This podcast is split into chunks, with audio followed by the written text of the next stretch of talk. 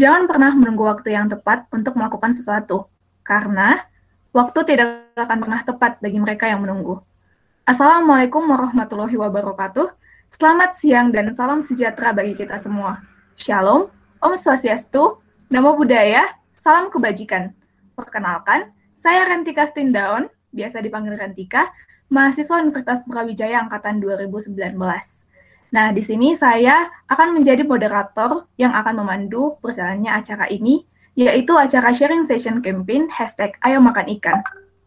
Sebelumnya, saya ucapkan terima kasih banyak, terutama kepada para kolaborator Oceanpost.id dan Forum Kajian Perikanan yang telah meluangkan waktunya pada siang hari ini. Sebelum kita masuk kepada inti acara, mari kita dengarkan sambutan dari Lokal Komite Director IAS LC UB kepada Kak Leonanda, dipersilahkan. Baik, Assalamualaikum warahmatullahi wabarakatuh. Selamat siang semuanya. Salam sejahtera bagi kita semua. Terima kasih moderator atas kesempatan dan waktunya. Rasa hormat saya ingin sampaikan kepada seluruh kolaborator yang hadir pada kegiatan siang hari ini, IPB, KMT PHP, Himasek FPKUB, KMI PUGM, Himatrik UB, BMPKUB, Himikan 4, dan juga Himalogista. Terima kasih atas waktunya semua, dan juga terima kasih juga saya sampaikan kepada OceanPulse.id dan Forum Kajian Perikanan yang sudah ingin menjadi keynote speaker pada kegiatan sharing session yang hari ini. Harapannya setelah acara ini selesai dilaksanakan, kita bisa lebih paham lagi akan pentingnya sektor konsumsi perikanan dan segala macamnya yang terlibat di dalamnya. Amin. Terima kasih sekali lagi atas semua aktor yang terlibat. Wabillahi taufiq wal hidayah. Wassalamualaikum warahmatullahi wabarakatuh. Selamat siang semuanya. Baik, terima kasih Kak Leo atas sambutannya. Pada acara siang hari ini, IAS LC UB tentunya kedatangan banyak tamu. Ada delegasi dari beberapa himpunan di bidang perikanan dan juga di bidang pangan. Tapi sepertinya masih asing ya, satu dengan yang lain, terus belum saling kenal. Nah, tuh jadi ingat sama pepatah yang bilang, kalau tidak kenal maka tak sayang. Oke, jadi saya minta salah satu dari teman-teman bersedia untuk memperkenalkan diri. Mungkin yang ada di screen saya, kepada Kak Muhammad Agata. Oke, nama saya Muhammad Agata, biasa dipanggil Gesta. Saya dari Himafarin, IPB. Salam kenal semua. Salam kenal, Kak. Oke, mungkin nanti bisa kenalan di grup diskusi khusus ya. Nah, teman-teman, ada fun fact nih dari kami. Awal mulanya terbesit campaign #AyoMakan ini sebenarnya berasal dari obrolan kami dengan teman-teman dari OceanPulse.id. Nah, pada penasaran nggak nih OceanPulse.id itu apa? Pada penasaran ya? Iyalah, pasti. Oke, ya udah. Kita sambut aja langsung Kak Nisa selaku perwakilan dari OceanPulse.id. Perkenalkan dulu semuanya teman-teman, jadi nama saya adalah Nisa Nurrahma, bisa dipanggil Nisa. Saat ini aku tuh bekerja di OceanPulse sebagai Chief of Creative Information and Communication, jadi ya istilahnya yang mengurusi soal media informasi dan komunikasinya gitu, yang ngurusin sosial media, yang ngurusin websitenya juga. Ya pokoknya kalau teman-teman mungkin ada yang udah follow OceanPulse di Instagram, ya semua yang konten-konten yang dihasilkan di Instagram itu tuh ya atas tanggung jawab aku gitu. Lalu apa itu OceanPulse? Apa sih yang, siapa sih mereka? Ngapain aja gitu? Nah sebenarnya pada mulanya OceanPulse itu tuh adalah ya seperti layaknya konsultan kelautan pada umumnya lah gitu, yang kita tuh mengerjakan akuisisi data kelautan gitu ya, kayak mau atau enggak kita ngambil data, buat survei gitu ya, dari data itu kita visualisasikan ya, pokoknya kita tuh membantu klien-klien untuk mendapatkan hasil yang mereka inginkan, misalkan proyek mau bikin suatu pelabuhan gitu, kadang kan kalau mau bikin pelabuhan tuh ada, kita tuh harus tahu dulu si kondisi perairan di pelabuhan itu seperti apa, atau nggak kita tuh harus bikin perairan ini tuh supaya nggak gelombangnya nggak tinggi itu gimana ya, biar kapal nih bisa masuk nih ke dermaga, gimana caranya. Nah itu yang biasanya dilakukan sama konsultan kelautan, dan dulu juga ini yang kami lakukan sampai sekarang juga sebenarnya masih kalau ada proyek-proyek gitu, atau mungkin mau pengambilan data kayak survei, misalkan ngambil mengukur data ke laut kayak gitu, atau kayak cuman memodelkan perairan, kondisi perairan, modelin kayak tinggi gelombangnya mungkin, atau memodelkan pasang surut kayak gitu. Nah, di samping ini kita tuh ngerasa kayaknya ada yang kurang ya dari yang kita lakukan saat ini gitu. Apa sih yang mungkin bisa kita lakukan lebih, terutama di sektor kelautan gitu. Dan yang dari aku alamin sendiri tuh apa ya, karena kan basic background aku tuh dari program studi oceanografi gitu. Dan dari si kata oceanografi sendiri ini tuh masih banyak apa ya, masyarakat Indonesia tuh yang bahkan nggak tahu ada istilah oceanografi gitu. Dan jadi ya itulah kita membentuk di OceanPulse ini membentuk Ocean Studies Platform. Nah, Ocean Studies Platform ini tuh adalah jadi kita ingin apa ya, membuat satu platform yang khusus untuk mempelajari tentang laut gitu. Karena ya kita tuh pengen kayak semakin banyak orang yang bisa mengenal laut, bisa paham soal laut gitu. Dan ya mungkin jangka panjangnya kita pengen semakin banyak orang yang bisa menjaga si laut itu sendiri gitu. Jadi kan kata moderator juga bilang tak kenal maka tak sayang gitu kan. Nah sama di terkait sama laut ini juga, kalau misalkan kita nggak tahu nih fungsinya laut, kita nggak tahu karakteristiknya mungkin apa gitu, kita nggak paham si laut ini sebenarnya fungsinya buat apa aja, ya kita nggak bakal cuek-cuek aja. Tapi kalau misalkan kita tahu seberapa penting laut itu buat kehidupan gitu ya, nah harapannya ya semakin banyak orang yang bakalan peduli dan mau memperhatikan soal laut gitu. Nah, untuk di Ocean Studies Platform yang kita miliki ini, sebenarnya dibagi tiga. Yang pertama ini ada online medianya, kemudian ada training and workshop, dan yang ketiga adalah laut dalam cerita. Nah, untuk yang online media ini, yang mungkin teman-teman banyak yang sudah tahu, pada tahu OceanPulse dari si online media ini gitu ya. Jadi, online media ini fungsinya ya untuk mengedukasi, menginformasi seluas-luasnya ke masyarakat Indonesia terkait kelautan gitu. Dan sebenarnya karena laut itu luas juga, jadi kita nggak terbatas. Awalnya mungkin kita fokus ke oceanografi gitu, tapi makin kesini ya karena tadi laut itu sebenarnya luas, aspeknya banyak, jadi nggak cuma oceanografinya aja gitu, tapi kadang bahas juga terkait mungkin ke perubahan iklimnya juga gitu, bahas terkait ke perikanannya juga, jadi karena itu kan saling berkaitan juga gitu. Nah, untuk saat ini online media kita ada website. Di website ini teman-teman mungkin kalau mau cari referensi-referensi terkait kelautan bisa cari di websitenya OceanPulse, Oceanpost.id, diklik aja. Nah, di situ ada banyak artikel yang bisa teman-teman baca, ya yang pasti berkaitan sama laut juga gitu. Nah, terus selain website, ada juga Instagram. Nah, kita emang paling aktif sebenarnya di Instagram sih. Untuk sebenarnya ada juga di Twitter, tapi di Twitter belum seaktif di Instagram gitu. Kita masih mengembangkan juga lah gitu. Platform-platform mana aja sih yang berpotensi gitu. Nah, di sini sebenarnya kita pengennya memberikan informasi terkait kelautan ini dengan apa ya, bahasa yang semudah-mudahnya dimengerti sama masyarakat umum gitu. Jadi nggak cuman anak-anak mungkin mahasiswa kelautan doang, atau mahasiswa oceanografi, atau perikanan, segala macam, tapi pengennya semua kalangan tuh bisa dapet nih informasinya gitu. Makanya kita juga memakai si Instagram ini, karena kan kayak sambil scroll-scroll timeline, teman-teman nanti juga bisa dapet nih sedikit lah informasi gitu. Nah, terus kita juga ada training sama workshop gitu. Cuman ini aktifnya emang di tahun lalu sih, kayak sebelum pandemi, dan sekarang ini kan kegiatannya masih banyaknya sebenarnya offline kan. Dan setelah pandemi ini sih sebenarnya lagi di pending dulu sih untuk yang masalah training dan workshop. Jadi kalau untuk masalah trainingnya kita ngasih kesempatan buat pelatihan-pelatihan yang berhubungan sama kelautan, kayak misal pelatihan software yang dipakai untuk mahasiswa kelautan tuh biasanya apa aja sih gitu, kita bantu. Terus mungkin di workshopnya ada kayak teman-teman mungkin penasaran kayak dunia kerja di kelautan tuh nanti seperti apa, nah itu kita nge-provide juga seperti itu. Ya, jadi untuk yang kedua ini sih kita saat ini ya untuk yang training masih agak depending. Paling kemarin-kemarin kita sempat aktif buat yang di live di Instagram aja buat sharing-sharing sama orang-orang yang mungkin udah berkesimpung lah langsung di dunia kelautan atau di dunia perikanan seperti itu.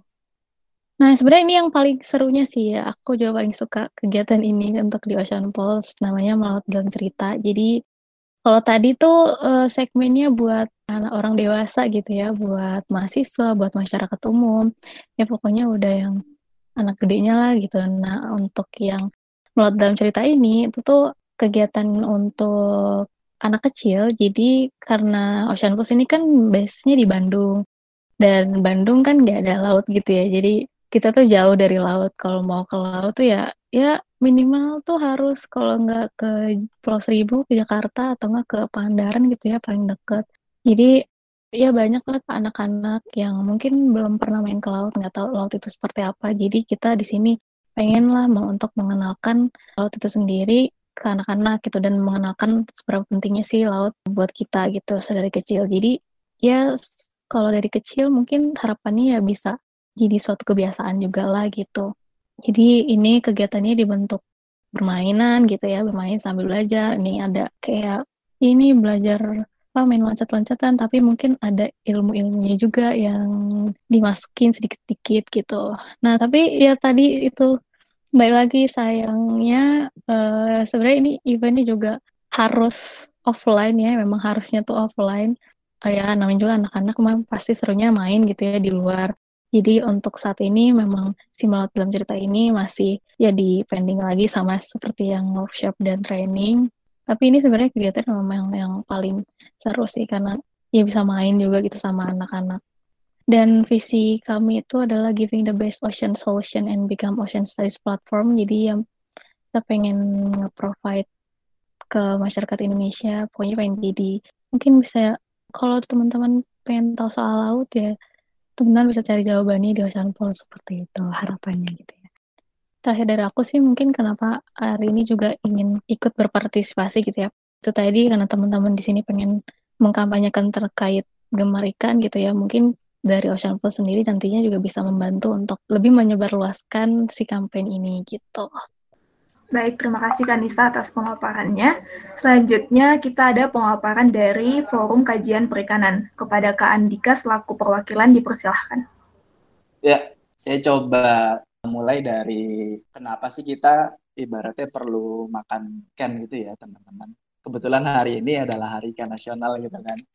Nah, pertama kita bicara tentang angka pemenuhan kebutuhan protein hewani masyarakat Indonesia hari ini. Kita ternyata masih jauh ketinggalan dari Vietnam dan Thailand ya. Jadi Indonesia ini tingkat konsumsi protein hewaninya ini baru 60% per orang per tahun ya. Sementara negara tetangga Vietnam dan Thailand ini dia telah mencapai 80% bahkan 100% per orang per tahun.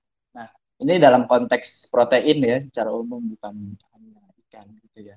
Nah, ini bahayanya adalah ketika tingkat protein konsumsi protein hewani Indonesia ini rendah, nantinya akan berdampak pada kecerdasan dan kualitas hidup masyarakat Indonesia. Atau kalau teman-teman kesehatan, kampanye hari ini tuh bahaya stunting gitu kan. 1 dari 3 anak Indonesia stunting. Nah, ini jika dibiarkan ini sebenarnya bahaya. Termasuk teman-teman di Oshrim juga itu, meskipun mereka jualan udang, tapi narasinya di kesehatan membangun masyarakat yang cerdas melawan mencegah stunting.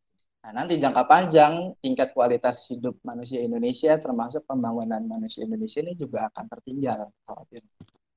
Begitu. Nah, sebenarnya apa sih masalahnya gitu kan? Nah, selama ini kita ini sangat concern dan juga sangat rentan terhadap daging sapi dan ayam.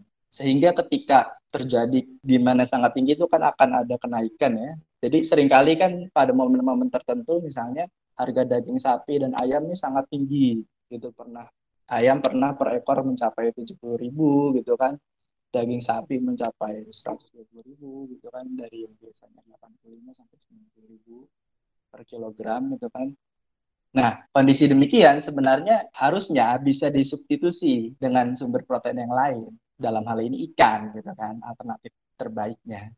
Cuman sayangnya realitasnya masyarakat Indonesia hari ini tingkat konsumsi ikan per kapitanya itu masih 35 kg per kapita kalau nggak salah ya per tahun. Masih cukup rendah ya dibandingkan dengan negara-negara maju yang sampai 60 kg per kapita per tahun.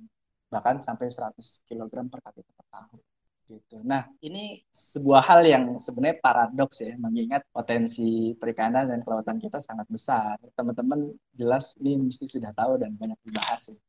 Pertanyaannya begini, kenapa masyarakat Indonesia tidak banyak makan ikan, gitu kan? Ini perlu didiskusikan nih nanti sebenarnya masalahnya apa sih, gitu kan? Gitu. Pertama kita kalau identifikasi kami ya dari Forum Kajian Perikanan, satu masalah yang umum ini dari sifat produk, ya kan? Ikan ini satu dia mudah rusak, ya kan, atau perishable. Kemudian dampaknya dari mudah rusaknya itu nanti akan ada amis misalnya, terus kemudian perlu pembersihan dan lain-lain gitu kan. Jadi membuat masyarakat Indonesia ini mungkin ya salah satunya karena itu gitu ya, tidak banyak mengonsumsi ikan. Jadi cepat bau dan lain-lain. Jadi di pasar ini udah kondisinya udah nggak fresh dan lain-lain, sehingga menyebabkan alergi dan lain-lain. Nah, tapi menurut saya, selain faktor tadi, faktor sifat produk, faktor kebijakan atau keinginan ya, atau kita sebut political will ya, dari pemerintah misalnya, atau pembuat kebijakan ini juga penting. Karena gerakan makan ikan atau gemar ikan hari ini, sejauh ini rasanya sih hanya sebatas jargon ya, gitu. Jadi nggak ada upaya kebijakan misalnya, atau upaya untuk memasyarakatkan ikan. Misalnya nih, di bidang logistik aja, saat ini kan banyak UMKM yang menjual seafood ya secara online, terutama di masa pandemi. Teman-teman di IG bisa cek misalnya banyak sekali yang jualan seafood online hari ini ya. Tapi penjualan seafood secara online ini kan dia perlu pengiriman yang mendukung ya, sehari sampai misalnya. Nah ini misalnya pemerintah bisa saja melalui BUMN itu menyediakan jasa logistik khusus ikan misalnya yang sehari sampai. Nah, ini dibiarkan begitu saja sehingga ada sih memang swasta yang bermain gitu. Jadi proyek gemar ikan ini tidak dihandle langsung oleh negara gitu ya. Itu ya kita dibiarkan aja berjuang masing-masing gitu kan. Paling pemerintah hanya sebatas jargon, ayo makan ikan kan gitu.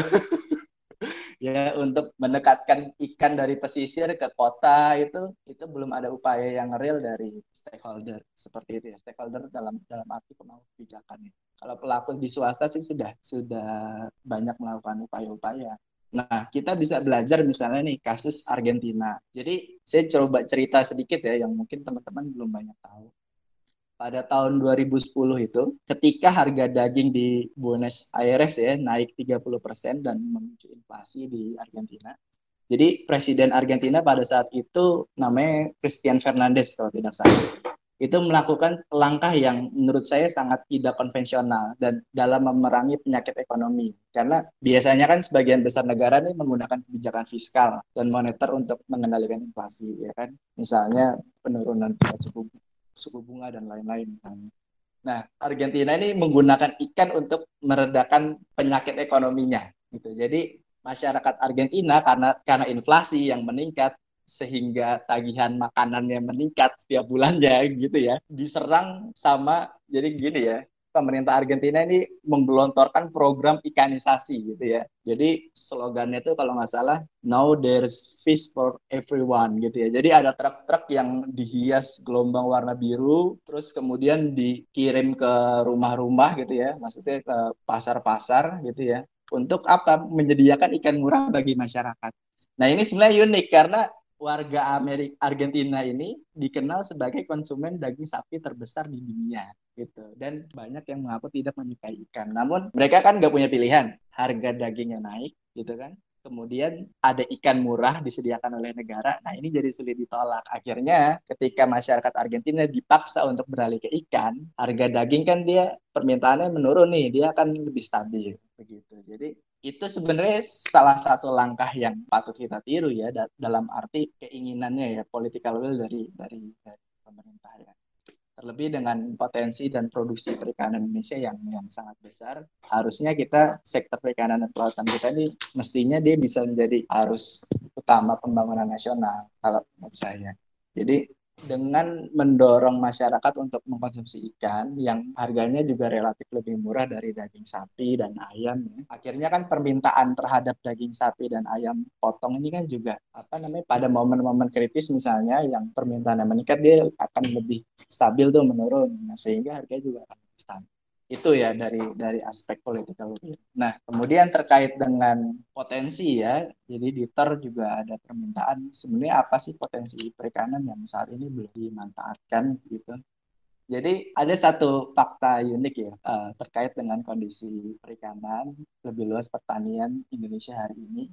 Ketika pertumbuhan ekonomi Indonesia ini sedang melambat gitu ya, di tengah resesi, di tengah COVID ini mengalami resesi.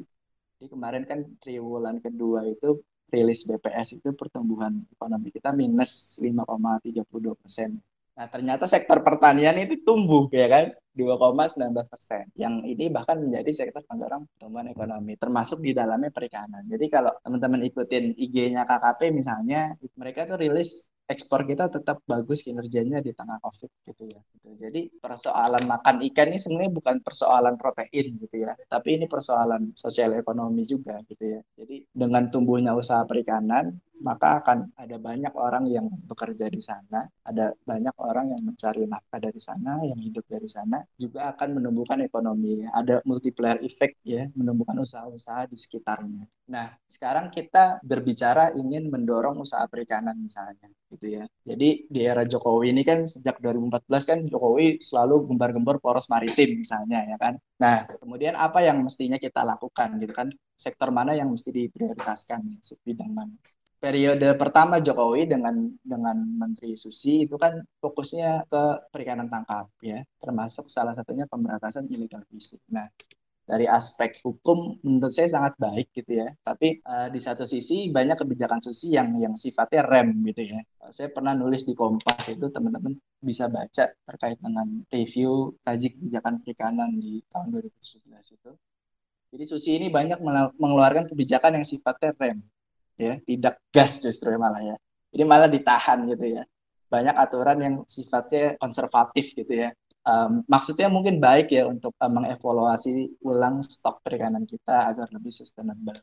Tapi di satu sisi memang ada banyak dampak yang terjadi ya, akibat kebijakan itu. Nah, memang di perikanan tangkap ini menurut saya, menurut kami untuk dipush lebih jauh ini kurang bisa optimal karena tingkat pemanfaatannya sudah mencapai atau bahkan melebihi 80% dari MSY ya, maksimum sustainable yield ya. Kecuali kalau ingin mendorong kapal dengan GT Boston tinggi ke perairan ZEE misalnya gitu. Tapi kita ada satu sektor yang subsektor yang menurut saya terlupa pada periode pertama gitu ya, sedikit dilupakan atau bagaimana saya juga kurang paham. Itu perikanan budidaya. Jadi potensi perikanan budidaya ini menurut saya belum termanfaatkan, khususnya marikultur ya. Kita tahu lah Indonesia punya garis pantai terpanjang keempat di dunia ya kan, mencapai 95.000 km gitu. Nah, ini kalau kita manfaatkan untuk budidaya di perairan laut atau payau misalnya, tentu akan berpeluang menghasilkan devisa besar bagi Indonesia dan ada akhirnya mendorong pertumbuhan ekonomi. Jadi misalnya saya kasih contoh konkret ya, kita bicara industri budidaya yang hari ini menjadi primadona itu udang, panami gitu ya. Jika kita mampu mengusahakan 100.000 hektar tambak udang intensif, jadi 100.000 ini sekitar 3,5% dari total potensi luas tambak nasional dengan produktivitas rata-rata 40 ton per hektar per tahun.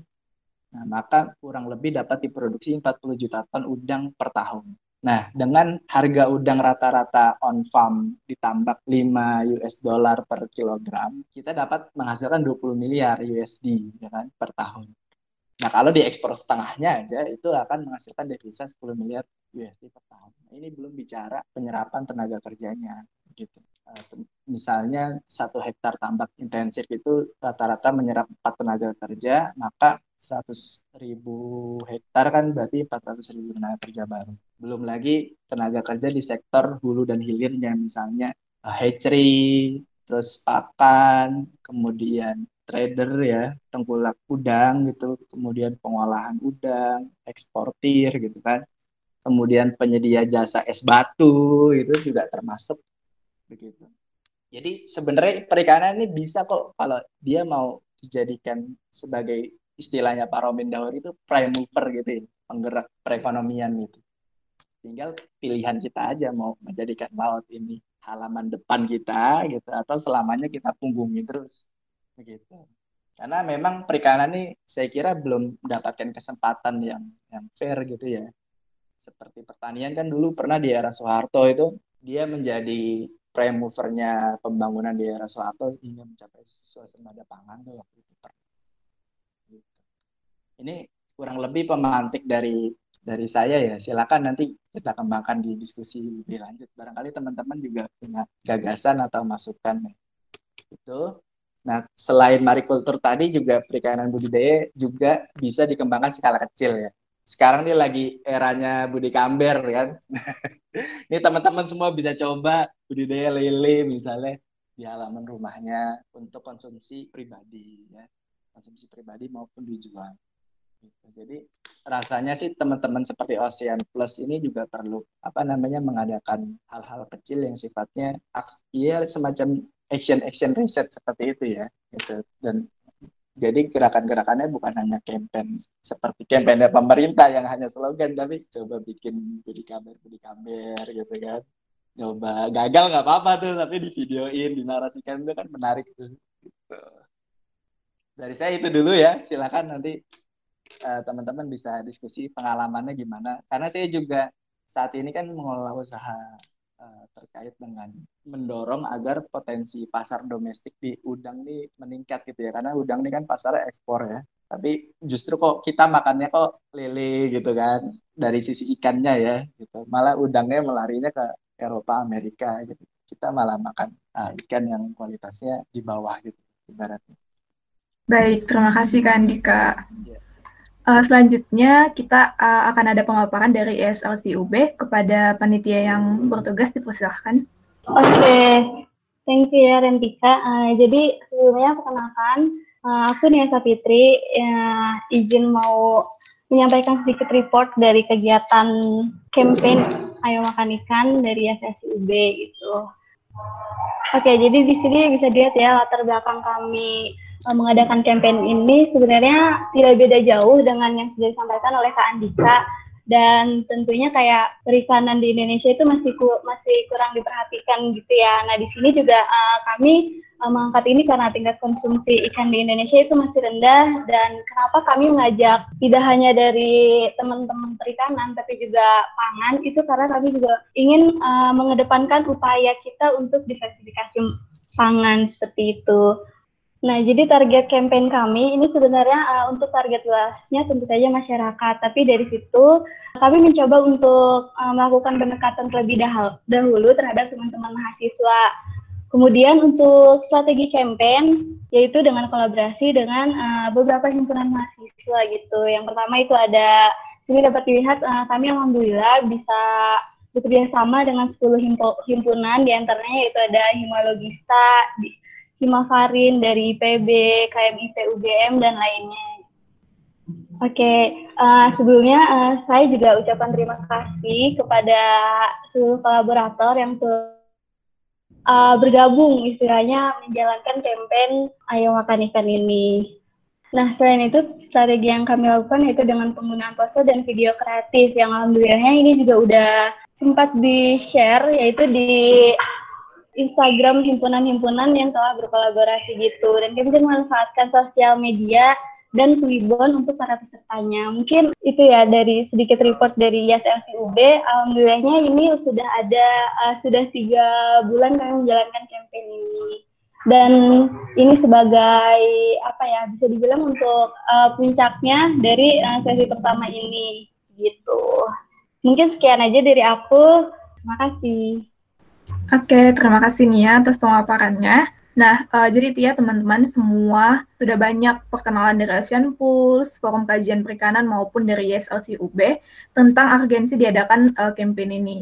Karena sebenarnya sayang sekali ya jika jenis-jenis komoditi ikan yang kita miliki tidak dipergunakan dengan baik. Apalagi negara kita juga disebut dengan negara maritim yang ikannya berlimpah. Nah, setelah ini kita akan memasuki grup diskusi khusus yang dimana nanti teman-teman dapat berdiskusi supaya lebih intens diskusinya dan mengutarakan bagaimana sih sudut pandang kita mahasiswa tentang isu-isu perikanan yang ada sekarang ini, bagaimana pandangan dari mahasiswa teknologi pangan maupun mahasiswa perikanan itu sendiri.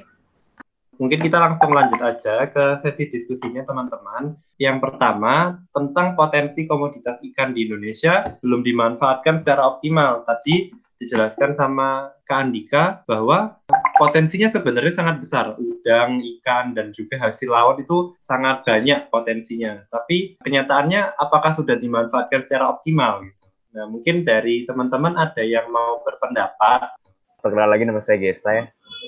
Menurut saya potensi ikan yang komoditas ikan di Indonesia yang belum dimanfaatkan optimal, menurut saya kayak tadi Kak Andika bilang itu adalah dari sisi sebenarnya budidaya. Karena dari saya SMA pun tuh sepertinya yang kelautan tuh selalu digembar, perikanan laut maksudnya, selalu digembar-geborkan ikan ini ikan itu karena terkenalnya kita sebagai negara yang lautnya besar gitu. Jadi makanya mungkin karena itu potensi ikan laut lebih digembar-geborkan daripada budidaya. Yang mana yang sebenarnya seperti yang Kak Andika bilang juga tadi, ketika kita tahu nih effort, jadi effort kita tuh udah melebihi dari MSY, kita penangkapan kita sudah melebihi. Nah, si ikan budidaya ini bisa dijadikan sebagai cadangan lah, istilahnya. Kalau misalkan memang mau digembar-gemborkan perikanan laut, budidaya bisa dijadikan cadangan untuk mengisi kekosongan perikanan laut tersebut. Jadi perikanan laut kita itu tidak benar-benar mati, tidak hanya menggunakan perikanan laut kayak gitu. Kalau dari saya sih pendapat untuk sekarang seperti itu. Mungkin selanjutnya dari kakak-kakak ada yang mau lainnya. Sebelumnya perkenalkan dulu, aku Yusril dari KMT PHP. Kalau menurut saya potensi komoditas ikan yang belum dioptimalkan tuh melanjutkan dari pendapat Kak Agasta, yakni kalau menurut saya itu fokus di limbah ikan tersendiri. Misal kalau di ikan kan yang paling yang nggak dikonsumsikan ada tulang, kalau di udang salah satunya di kulit udang. Nah, pengelolaan limbah tuh bisa digunain untuk produk yang produk antara, misal kalau di tulang ikan tuh bisa digunakan sebagai tepung. Kalau nggak di kulit udang kan setahu saya kan kulit udang kayak antioksidan. Jadi bisa digunakan di enkapsulasi atau digunakan di berbagai pengolahan lain. Nah, selanjutnya selain limbah itu, menurut saya pengolahan ikan yang belum dimaksimalkan secara optimal itu pengelolaan secara modernisasi. Misal ada salah satu restoran ikan yang terkenal kayak Fish & Co, itu kan dia memodernisasi pengolahan atau pemasakan dari ikan. Nah, apabila dari ikan-ikan yang berasal dari Indonesia itu dimodernisasi, mungkin konsumsi ikan di masyarakat Indonesia akan meningkat. Kalau dari saya begitu.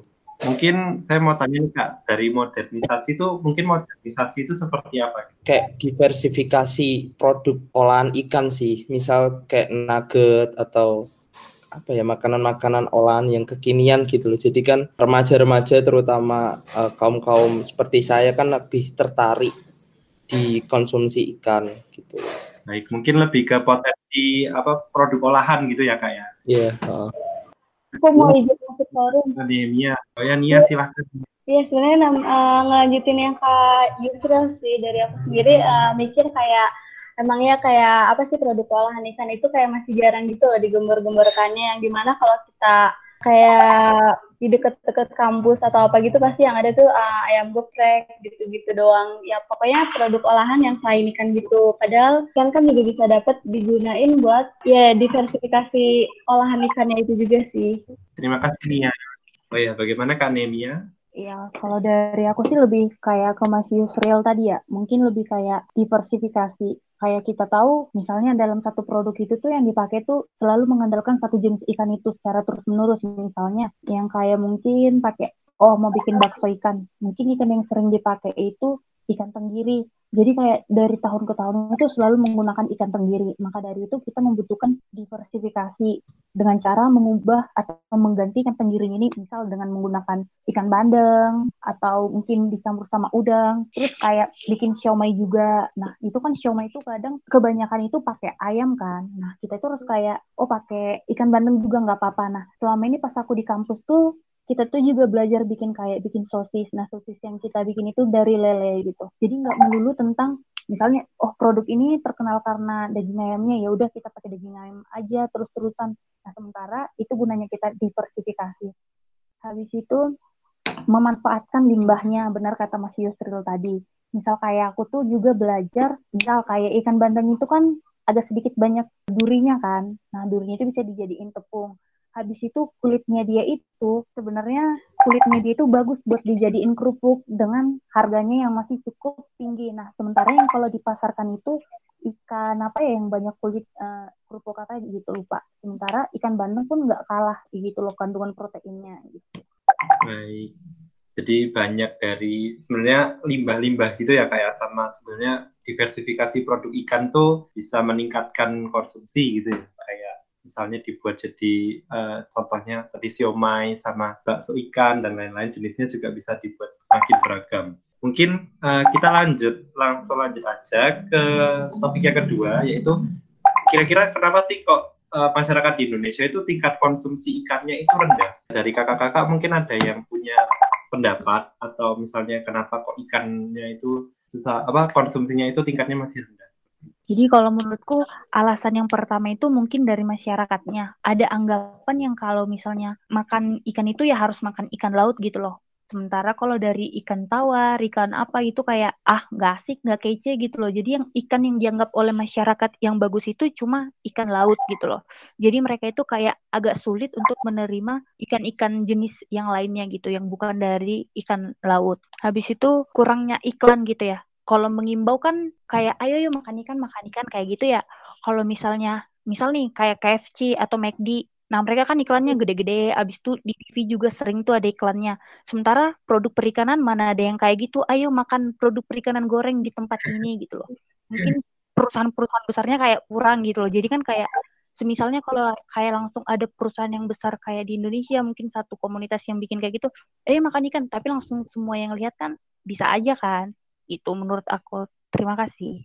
Baik, terima kasih Kak. Tadi mungkin ya lebih ke ya branding ya kayak branding produk ikan tuh kayaknya sangat penting gitu ya. Mungkin dari teman-teman yang lain ada yang mau pendapat? Kak Tatut kayaknya sudah on gitu. Bagaimana Kak?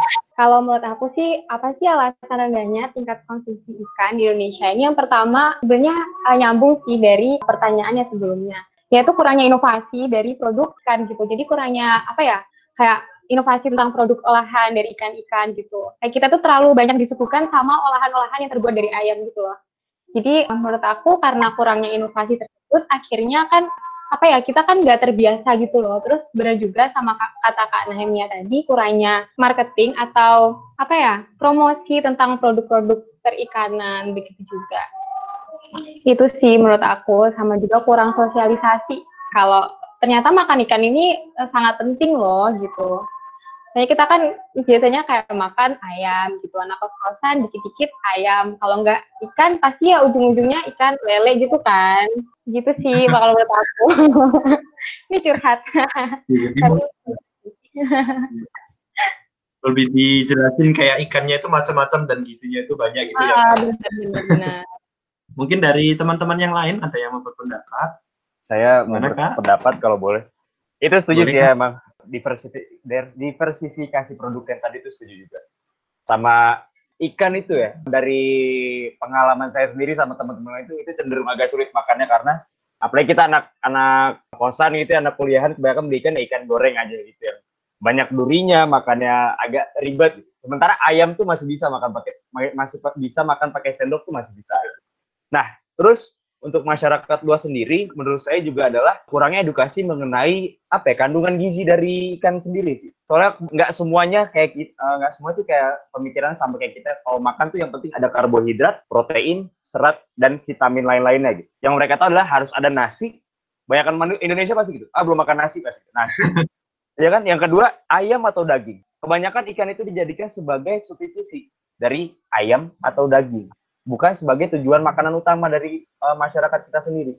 Ya, yang pertama mungkin emang proteinnya sangat tinggi juga ayam dan daging. Dan yang kedua mungkin dari sisi perspektifnya mungkin lebih kesannya lebih enak, kesannya lebih prestige-nya lebih mewah lah istilahnya ya, makanan ikan ayam dan daging tersebut. Ya. Jadi masyarakat tuh yang kurang berpikir mengenai kandungannya itu sendiri gitu loh menurut saya ya. Sama yang benar Kak Andika tadi bilang mengenai yang alergi. Saya salah satu orang yang alergi ikan sebenarnya. Saya mahasiswa perikanan yang alergi ikan. Tetapi sebenarnya alergi ikan itu akan berpengaruh ketika kondisi dari ikan tersebut sudah rusak atau kondisinya sudah buruk. Jadi kalau misalkan histaminnya sudah meningkat, sudah pembusukan gitu, Nah, itu akan memicu alergi yang dari pengalaman saya seperti itu. Nah, jadi itu yang perlu urusan juga sih sebenarnya ya. Jadi sebenarnya konsumsikan selagi dia fresh, segar itu nggak masalah sebenarnya itu. Mungkin dari itu ya Kak ya. Mungkin ada beberapa alergi sama kayak stereotip masyarakat kalau ikan itu kelihatan murah gitu ya. Terus tadi mungkin Kak Andika ada menjelaskan terkait dari ikan sendiri katanya cepat rusak ya Kak ya. Mungkin ada yang mau berpendapat, apa bener nggak sih kayak sebenarnya ikan tuh kayak tahan lama, nggak tahan lama gitu, jadi orang jadi nggak tertarik buat beli ikan. Jadi kalau ikan kurang tahan lama, setahu saya emang ikan tuh salah satu jenis komoditas yang memiliki shelf life itu kurang terlalu tinggi. Nah makanya di berbagai teknologi kita di dahulu atau teknologi kuno kita kenal kan ada namanya pengasinan untuk masuk ke tadi ke perihal apa kurangnya konsumsi ikan. Aku nggak menambahkan, aku cuma setuju ke teman-teman, kayaknya teman-teman udah pada lengkap, yakni sama sih, karena dari aku sendiri kan males kalau makan yang kayak ribet. Kalau kata Kak Agasta kan kalau makan ayam kan bisa pakai sendok, kalau ikan harus pakai tangan lah, belum ntar ada duri-duri yang masuk ke tubuh dan lain-lain. Nah itu yang bikin aku atau masyarakat umum itu agak kurang tertarik untuk makan ikan. Nah, untuk dari segi anak-anak, kan biasanya anak-anak digembar-gemborkan makan ikan, tapi anak-anak tuh kurang suka makan ikan. Mungkin solusinya udah dijelasin dari Kak siapa tadi yang bilang karena kurangnya diversifikasi dari itu sih, dari produk ikan. Jadi anak-anak tuh cenderung kurang tertarik makan ikan karena kurang olahan dari nugget atau bakso gitu. Itu aja sih. Baik, terima kasih Kak Yusril. Dari Kak Agata tadi, bagaimana Kak mau menambahkan? Oh iya, saya mau mengomentari sedikit yang masalah apa ya, ketahanan ikan sendiri.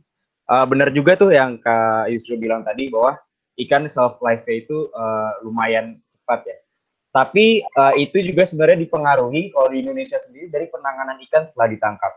Jadi seperti yang kita tahu tuh sebenarnya kalau penanganan ikan setelah ditangkap tuh kayak misalkan di Perancis ya, dia akan ada misalkan dibersihkan, dibuang darahnya, itu kan memperlama shelf life. Jadi kita mengurangi bakteri-bakteri yang ada dari diri ikan itu sendiri gitu.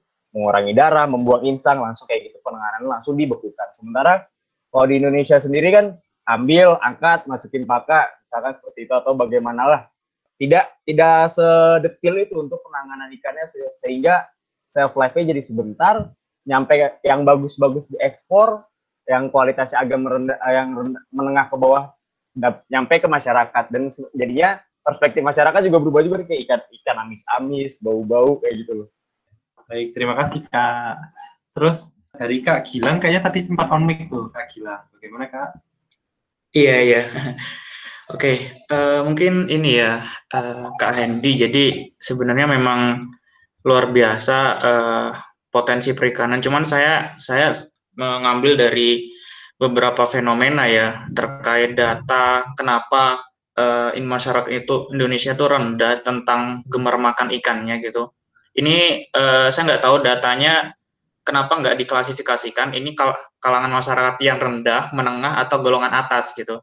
Orang-orang yang menengah ke atas, saya rasa mereka sudah mempunyai kesadaran bahwa makan ikan itu penting karena berdasarkan data mereka sudah bisa dijelaskan. Tapi ketika saya turun ke masyarakat gitu, masyarakat itu nggak bisa kalau dikasih data, kandungan ikan itu gizinya ini loh, enzimnya ini loh. Mereka akan bingung. Kalau masyarakatnya kan yang penting saya kenyang gitu. Di sisi lain memang kalau misalkan kita bilang bahwa ikan itu tidak digemari daripada ayam, saya sangat setuju gitu karena memang di daerah pegunungan harga ikan itu lebih mahal daripada harga ayam, berbeda dengan daerah-daerah yang dekat dengan pantai. Artinya mass balance energi yang dihasilkan dari sebuah produk perikanan itu biasanya lebih mahal, dan itu kenapa masyarakat kebanyakan mereka menganggap ikan justru makanan mewah gitu. Karena saya beberapa kali turun ke petani-petani yang dia notabene-nya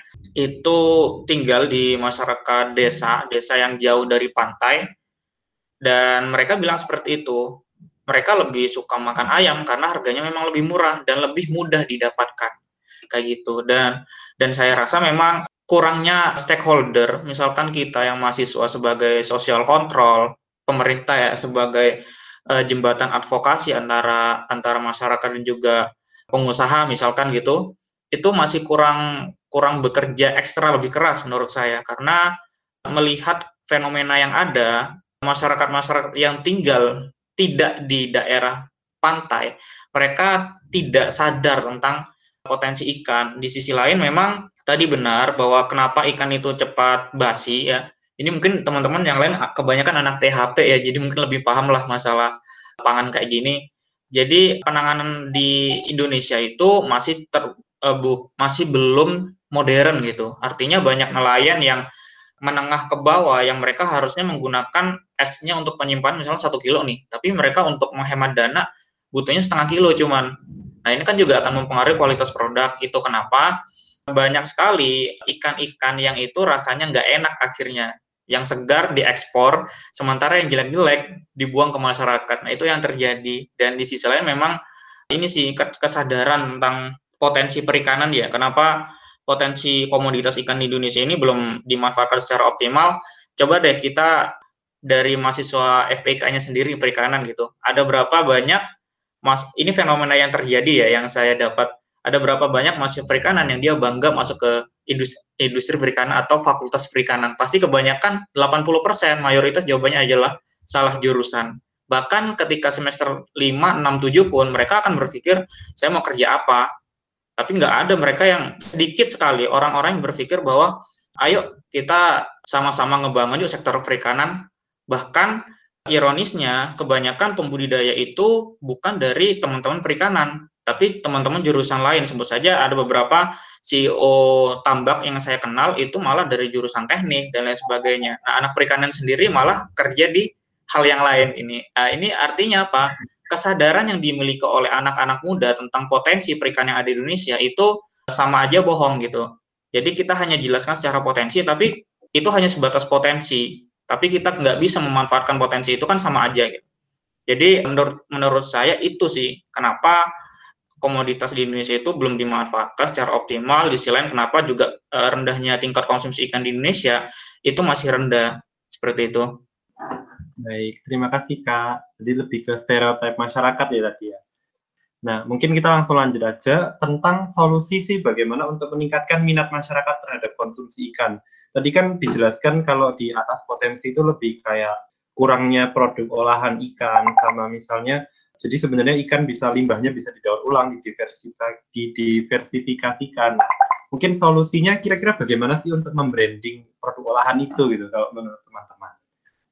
Mungkin dari tadi banyak terucap tuh iklan ya, atau ya istilahnya kita gembar-gemborkan dari kita sendiri sih sebenarnya kan sekarang istilahnya zamannya udah zaman milenial, udah anak muda semuanya megang, udah semuanya digital, dan saya rasa itu menurut saya suatu potensi kita bisa mengembangkan melalui media tersebut. Dan kita harus bisa ngasih, kita nggak hanya menggembar-gemborkan hanya dari kandungannya apa, tapi kita harus bisa membuat relevansi terhadap kehidupan masyarakat sendiri. Misalkan apa? Banyak masyarakat sekarang yang ingin badannya sehat, fit, ada yang pengen menurunkan berat badan, ada yang ingin menaikkan berat badan, membentuk massa otot dan lain sebagainya. Nah itu bisa kita sambungkan ke hal tersebut gitu, jadi ada relevansinya. Jadi kalau mereka melihat, wah ini betul nih, kebetulan gue pengen ngurusin badan misalnya gitu. Jadi dia nggak cuma ngelihat itu sebagai infografis saja, tapi itu dia ngelihat itu sebagai, oh ini salah satu panduan nih, bisa diambil. Kayak gitu kalau dari saya. Terima kasih. Baik-baik Kak, terima kasih. Terus dari teman-teman yang lain mungkin dari Kak Kiran kira-kira ada. Iya mungkin Kak Hendy izin untuk ini. Kak Gilang gimana? Iya mungkin jawabannya satu ya dari semua solusi di sini. Saya melihat kenapa sih kita kok apanya nggak sadar terus potensi juga nggak termaksimalkan gitu. Jawabannya satu, integrasi antar stakeholder, dari stakeholder pemerintah, dari mahasiswa, dari masyarakat, termasuk influencer gitu. Nah, harus sama-sama sadar nih, gimana caranya potensi perikanan di Indonesia itu bisa dimanfaatkan secara optimal. Di sisi lain, masyarakat juga bisa sadar nih akhirnya untuk mereka ayolah makan ikan gitu. Jadi, saya rasa ketika stakeholder ini saling berkaitan dan saling bekerja sama untuk sama-sama, ayo sama-sama ngebangun, selesai semua masalah tuh. Dari integrasi gitu ya, Kak ya. Mungkin Dari kakak-kakak nih ada yang mau menambahkan nih dari pernyataannya Kak Agata sama Kak Gilang. Gimana Kak Nenia? Iya, kalau dari aku mungkin solusinya benar lebih ke diversifikasi lagi tadi itu, habis itu tapi dengan syarat mendengarkan keinginannya dari konsumennya kita. Misal kalau kerupuk kan ya paling rasanya ya cuma kerupuk kayak gitu aja. Tapi kalau misalnya kita tambahkan balado, jadinya dia jadi kerupuk kulit balado. Nah, kan biasanya yang agak berasa-berasa kayak gitu tuh lebih diterima oleh konsumennya kayak gitu. Jadi lebih mendengar keinginannya konsumen kita gitu loh. Terima kasih. Menyesuaikan pasar ya Kak ya? Iya, berjangan terlalu monoton produk kita gitu. Baik, terima kasih Kak. Dari teman-teman ada yang mau ditambahkan lagi? Atau misalnya seperti kampanye begini, atau misalnya kampanye ayo makan ikan, kira-kira itu bakal berdampak positif nggak ke masyarakat? Mau menambahkan sedikit, sepertinya udah ditambahkan dengan baik oleh teman-teman. Jadi kalau menurutku menambahkannya tuh di bagian kita itu untuk kampanyekan itu harus sesuai dengan problematika yang banyak di masyarakat. Kalau misal tadi disampaikan oleh Mas Agata tuh ikan tuh dapat bisa menjadi solusi untuk diet atau apa. Nah, ketika ada kampanye-kampanye yang seperti itu kok sebenarnya menjadikan masyarakat tuh lebih, oh iya ini tuh jadi solusi ya. Terus lagi kalau ini kan lagi rame-ramenya COVID, nah ikan kan jadi salah satu solusi untuk pemenuhan vitamin atau protein nabati hewani. Jadi kampanye-kampanye tentang kesehatan, kampanye-kampanye tentang diet itu menjadi salah satu solusi untuk meningkatkan minat konsumsi ikan di masyarakat. Itu aja sih. Baik, terima kasih Kak. Jadi menarik sekali di pembahasan dari kakak-kakak dan teman-teman, sangat banyak ya. Jadi sekian forum diskusi kita pada siang hari ini. Jadi terima kasih kakak-kakak sudah berpartisipasi aktif dan semoga harapannya hasil diskusi kita pada siang hari ini bisa menjadi salah satu jembatan ya kayak bagi kita untuk berkolaborasi atau kita membentuk proker bersama seperti itu. Mungkin sekian dari saya, kurang lebihnya mohon maaf. Selamat siang kakak-kakak semuanya. Oke, terima kasih Kak Handi. Nah, tadi kan semua udah pada diskusi nih di kelompoknya masing-masing. Dan udah menemukan solusi, alasan, kenapa sih orang gak makan ikan, atau memberikan solusi misalnya produk apa yang harus dibuat, atau pengolahannya yang bagaimana. Nah, di sini saya mau minta teman-teman dari perwakilan bisa menyampaikan apa sih yang udah didapat dari diskusi tadi. Oke, jadi ini hasil diskusi dari kita tadi tuh ada beberapa ya. Oke, yang pertama untuk potensi komoditas ikan di Indonesia yang belum dimanfaatkan secara optimal. Yang pertama itu ada ikan budidaya, dapat dijadikan cadangan mengisi kekosongan perikanan antar laut. Perikanan laut, sorry. Lalu yang kedua ada fokus di limbah ikan, yaitu tulang, kulit udang, lalu ada daur ulang limbah, dan modernisasi serta diversifikasi produk olahan. Lalu ada kurang dimanfaatkan juga adalah produk-produk olahan, yang jarang digembar-gemborkan. Lalu ada kembali lagi ke lebih didiversifikasikan, jenis ikan untuk produk olahan tertentu, contohnya bakso ikan dengan jenis yang bermacam-macam ikan, tidak hanya tenggiri aja.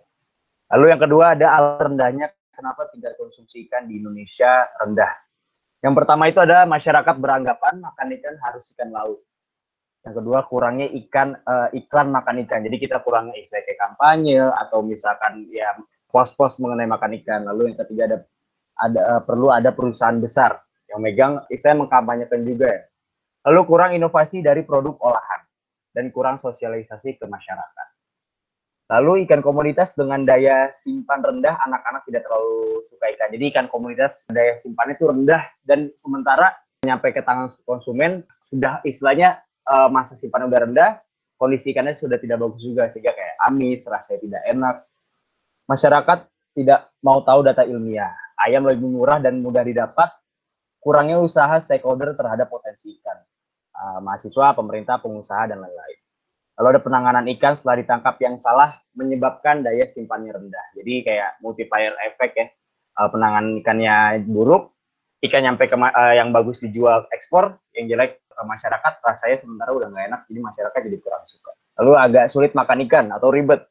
kita tahu ikan ada durinya ya, kita harus makan pakai tangan segala macam kalau ikan itu. Sementara ayam pun kita masih bisa makan pakai sendok ataupun seperti yang mudah lah istilahnya. Yang kurang edukasi mengenai gizi ikan, bukan lauk utama, dan banyak anggapan persepsi terhadap bahwa ikan sumber dari alergi.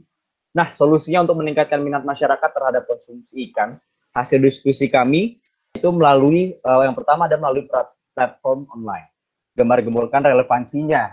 Jadi kayak yang tadi dibilang bahwa masyarakat itu bakal lebih tertarik ketika suatu hal yang gembar-gemborkan itu menjadi suatu solusi dari permasalahan mereka. Jadi nggak hanya menjadi infografis saja, mereka nggak hanya ngelihat oh ya ikan gizinya bagus, tapi itu misalkan bisa menjadi solusi, misalkan apa, menurunkan berat badan atau sehat menjadi multivitamin di masa COVID, penangkal COVID, itu pasti masyarakat bakal lebih tertarik. Lalu ada integrasi antar stakeholder, influencer, mahasiswa, entrepreneur, pemerintah. Jadi semuanya berkolaborasi ya, antara pemerintah menggembar-gemborkan, lalu misalkan ditingkatkan oleh pemerintah oleh produsen ikannya tersebut, masyarakat juga, mahasiswa juga menggembar-gemborkan juga. Lalu diversifikasi menyesuaikan keinginan pasar. Yang kita tahu masyarakat Indonesia itu memiliki selera makanan tinggi, lidahnya tajam-tajam, ingin sesuatu yang rasanya itu yang tajam-tajam, yang pedes, yang asin, yang manis gitu. Jadi ya jangan itu aja. Lalu ada yang terakhir, kampanye harus sesuai dengan permasalahan, balik lagi ke poin 1 di masyarakat. Contoh pemenuhan gizi saat pandemi. Jadi balik lagi ke poin 1, jadi harus ada relevansi bahwa makan ikan itu adalah bisa menjadi solusi terhadap masalah yang ada di masyarakat. Itu dari hasil dari kelompok 2, mohon maaf bila ada terlewat, mungkin boleh tambahkan teman-teman. Yang pertama, potensi komoditas ikan yang belum dimanfaatkan secara optimal, bisa pengolahan produk ikan yang kurang variatif. Jadi karena emang apa ya, kita cuma nemu biasanya kan kalau ikan tuh ikan digoreng gitu kan di pinggir jalan. Kita masih jarang tahu kalau produk ikan tuh sebenarnya masih bisa dibuat kayak makanan yang lebih eksklusif kayak mentai, atau makanan yang lebih murah kayak misalkan abon. Bukan maksudnya murah ya, itu dalam sisi nilai ekonominya juga, tapi dalam kemudahan gitu. Terus ikan pada beberapa daerah tertentu kurang diberdayakan. Oke, terus pada musim-musim tertentu nelayan itu nggak bisa ke laut. Beberapa musim atau beberapa saat itu laut tidak mendukung kondisinya untuk bagi para nelayan untuk melaut. Terus potensi ikan laut yang dimiliki negara kita sangat besar. 12,5 juta ton sekian potensi sumber daya ikan yang tersebar di perairan Indonesia. Sedangkan apa ya?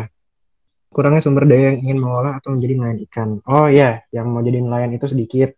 Oke, alasan rendahnya tingkat konsumsi di Indonesia. Yang pertama, pengolahan ikan yang kurang menarik dan tidak bervariasi tadi.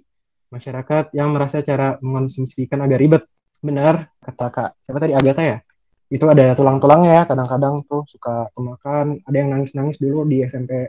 Aku tuh gara-gara makan terus nggak bisa nelunin, tulangnya nyangkut. Terus ada perbedaan dari tempat tinggal. Itu juga pengolahan jenis ikan yang belum variatif dan belum banyak jenis ikan yang diolah tadi, masyarakat yang jauh dari pesisir, karena beberapa kondisi masyarakat yang tempatnya di tengah-tengah, di daerah pertengahan pulau, itu rada susah ya, ada faktor ini juga jarak. Terus bentuk ikan yang serem bagi anak kecil, ini adalah apa ya, jadi kayak suatu bentuk pemikiran aja sih, beberapa orang kan pemikirannya beda-beda ya, ada yang mikir kalau anak kecil itu misalkan makan ikan, nanti ikannya waktu masuk ke dalam perut, kelepek-kelepek, bisa hidup lagi. Kan kita nggak tahu, itu serem banget ya teman-teman. Nah, terus, karena pola pikir makan daging yang ayam lebih enak. Iya, ini juga, masyarakat yang tidak asing dengan bau amis ikan tadi sudah disebutkan di awal-awal, dan distribusi ikan yang sulit, karena faktor pengaruh. Oke, mungkin nanti Kak, jangan aku lagi. Aku udah bacain banyak tuh. Ini tinggal apa solusi ya, Kak Abid. Solusinya yang dapat kita ambil gitu untuk meningkatkan konsumsi makan ikan ini, salah satunya mungkin memberikan kesan makan ikan itu keren gitu, sehingga meningkatkan konsumsi makan ikan. Itu juga produk yang trending dengan bahan lokal, contoh ikan mentai gitu. Terus juga tadi membuat produk olahan ikan yang kurang minat dan berkolaborasi dengan influencer. Saran yang lain juga, solusinya juga orang malas makan ikan kan karena ribet, sehingga dibuat menjadi olahan yang familiar, makanan yang lebih praktis dan instan, kayak tadi misalnya abon atau kerupuk atau mungkin yang suka sambal gitu kan bisa juga. Terus juga membuat produk abon ikan. Nah, abon ikan yang tadi selain apa tadi lebih apa ya, dia itu lebih murah gitu kan, murah kayak yang disebutkan misalnya tadi. Mengetahui target masyarakat yang kurang suka makan ikan. Nah, ketika kita mengetahui masyarakat apa target dari masyarakat mana, apa umur sekian atau sekian, kita dapat mengkaji gitu apa yang menyebabkan dia tidak suka gitu, dan dapat mengambil sebuah kebijakan atau mungkin sebuah